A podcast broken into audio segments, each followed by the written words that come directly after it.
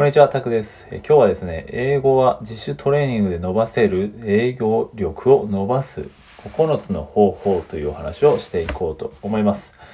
はい、僕のブログをちょっと元にね、お話をしていこうと思います。英語力をね、伸ばしたい。でも何をやればいいんだろうと、何が効果的なんだろうか、おすすめの方法があれば教えてほしいですっていう、このようなね、疑問にお答えしていきます。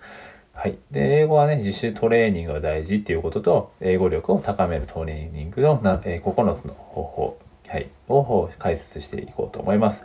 僕はね、ワーホリでオーストラリアに行って、2年間ね、生活しました。英語はほぼ独学でね、帰国後は英語教育にも携わっていました。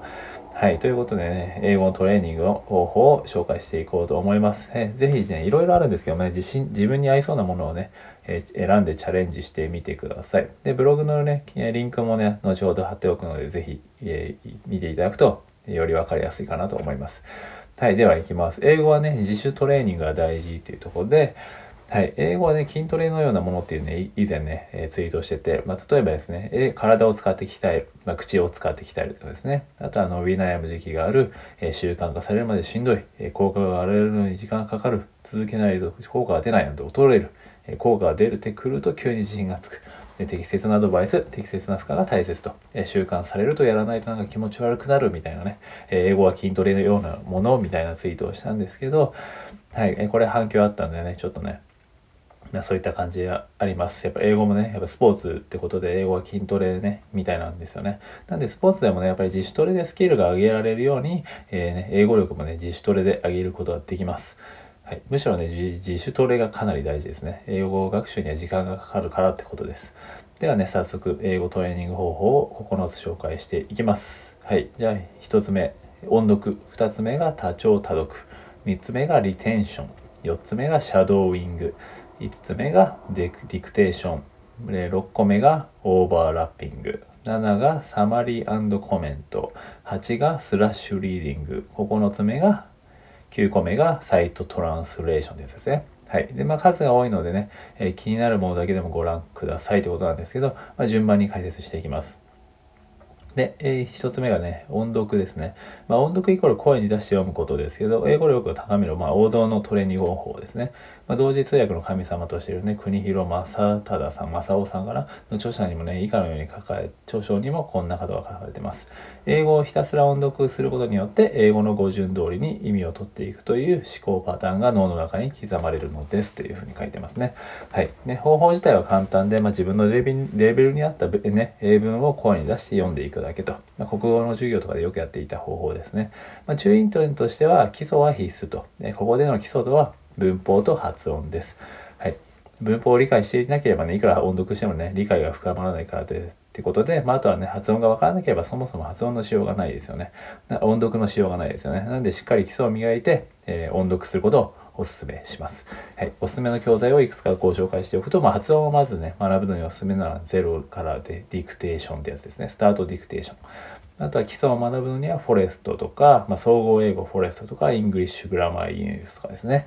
はい、で、音読におすすめなのは、英会話は絶対音読とかっていう感じですね。なんで、この辺はね、ブログを見ていただけると幸いです。はい、次ですね、多聴多読ですね。文字通りたくさん聞いてたくさん読むことです。はい、大量のね、英語のインプットですね。教材は8割ほど理解できるものを選ぶと。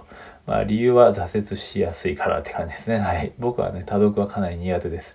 なので、個人的には次のようにしてました。文法学習は、を多読代わりにして、海外ドラマを見て、それを多聴代わりみたいな、ね、文法書は要所だったんで、文法単語を学びつつ、多読代わりになるので一石三鳥ぐらいでしたということで、はい、で海外ドラマはね、フレンズというものを何回も繰り返し見ました。王道ですよね、フレンズね。単純に見てて面白いものでいいと思います。ね、はい、そんな感じで、あとは多読と言っていいかわかんないですけど、字幕もつけてね、それを読んだりしてたんで、それも多読にしてました。はい。僕的にはね、興味が持てるもの、ね、楽しめるものを選べばいいと思います。ね、苦手な部分なんで、かなりざっくりで恐縮ですが。そんな感じです。はい。で、3つ目ですね。リテンションってやつで、英語の音声をね、ある程度の長さまで聞いて、その後すぐに声に出してリピートっていう。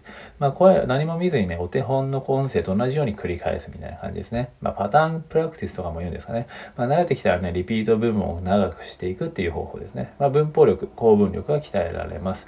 ポイントは英語をね、大きな塊で捉えられると。まずはね、要点。次は具体例だなというような感じで、音をね、丸暗記というより文章の構造を追っていくイメージを行うとより効果的です。はい。で、英語トレーニングが予報4つ目、シャドーイングですね。英語のね、音声が聞こえたらすぐ音声の真似をして、影のように音を追っていく方法です。はい。何も見ないでね、練習するのが基本です。ただ、初めのうちは難しいんで、まあ、スクリプトをね、見ながら、まあ、台本とかですね、見ながら少しずつ見る回数を減らすといいですね。まあ、お手本の音声とそっくりになるまで何回も繰り返し練習することが大切と。はい。で、まあ、シャドーイングのメリットはですね、はい。英語への反応の素早さを鍛えられる。英語を口に出すことに抵抗がなくなる。英語を文頭からね、文の頭から理解する力が鍛えられると。まあ、ちなみに教材はね、アプリでも YouTube でも何でも OK ですね。まあ、シンプルなものから始めるといいと思います。まあ、自分がいいなっていうものからでいいと思いますね。で、トレーニング方法5つ目。これはディクテーションというやつで、英語のね、音声を聞いて、まあ、書き取っていく方法ですね。まあ、リスニングにおいてね、自分の弱点を見つけるのに役立つと。シャドーイングのね、後ほどね、紹介するスラッシュリーディングなどで、まあ、ある程度自分がまあ一度学んだものを使うと効果的ですね。まあ、ちなみに僕はね、Nintendo DS のね、英語付けをやってました、最初の方。まあ、ゲーム感覚でできるんで楽でしたね。はい。なんで、まあ、あとはね、ちなみにディクテーションにそのおすすめの無料サイトがあるんですけど、それはね、リスニングプラザって言って調べてもらうとわかると思います。まあ、これもブログにあるので、もし見ていただけると、これは無料で使えるので結構いいです。で、6つ目がオーバーラッピングですね。いっぱいありますね。はい。お手本の英語音声に被せるように発声して、ネイティブのリズムやアクセントの強弱、間の取り方を身につけると。まあ、英文を見ながらね、しっかり音声と重ねるようにしますって感じですね。はい。で、状況をイメージして感情を込めることってことで、まあ、ただ音に被せるんじゃなくて、まあ、そこのね、臨場感を持って実際の会話などの状況をイメージして行うことで、まあ、実践で活かせるね、話す力を養っていくと。まあ、英語を取り、あとはね、7個目。次はサマリー&コメントってことで、英語のスピーキング、ライティングのトレーニングとして効果的って言われていて、まあ、英語中級者以上向けのトレーニングですね。まあ、英文を聞いたり、ね、読んだりして、その内容をね、自分の言葉で簡単にまとめるって感じです。要約、サマリーっていうのは、ね、要約っていう意味で、まあ、例えば新聞読んで、それをね、次のような流れで、サマリー&コメントしていきます。例えば1番目、記事のね、大事なポイントを押さえて、じゃあ2番目、どう表現すれば読み手、聞き手に分かりやすいかを考える。で、3つ目、3番目がシンプルにまとめると。まあ、そんな流れでね、記事に対する自分の意見も加えていくと。こんな流れで、より実践的な英語のトレーニングって感じですね。はい。オンライン英会話を生かした使い方もおすすめってことでね、まあ、やっぱ新聞だとなんかね、堅苦しく感じますけど、まあ、もっと気楽に考えて、友達にね、今日会った出来事を伝えるようなイメージでいいと思います。まあ、例えばね、オンライン英会話講師をね、先生としてではなくて、友達として捉えるといいかなと思います。はい、オンライン英会話でね、大切なのは、レッスンにね、取り組むのも主体性なんで、ね、先生と思うと、やっぱ主体性ってなかなか持ちづらいんで、まあ、友達だと思えばね、今日あった面白いことを話そうとか、主体的に取り組みやすくなると思うんで、ぜひそんな感じでやってみるといいと思います。出来事をね、シンプルにまとめて、まあ、相手に分かりやすく伝えると、まあ、そして自分の意見も伝えるっていう練習方法なんで、かなり実践力が身につくはずです。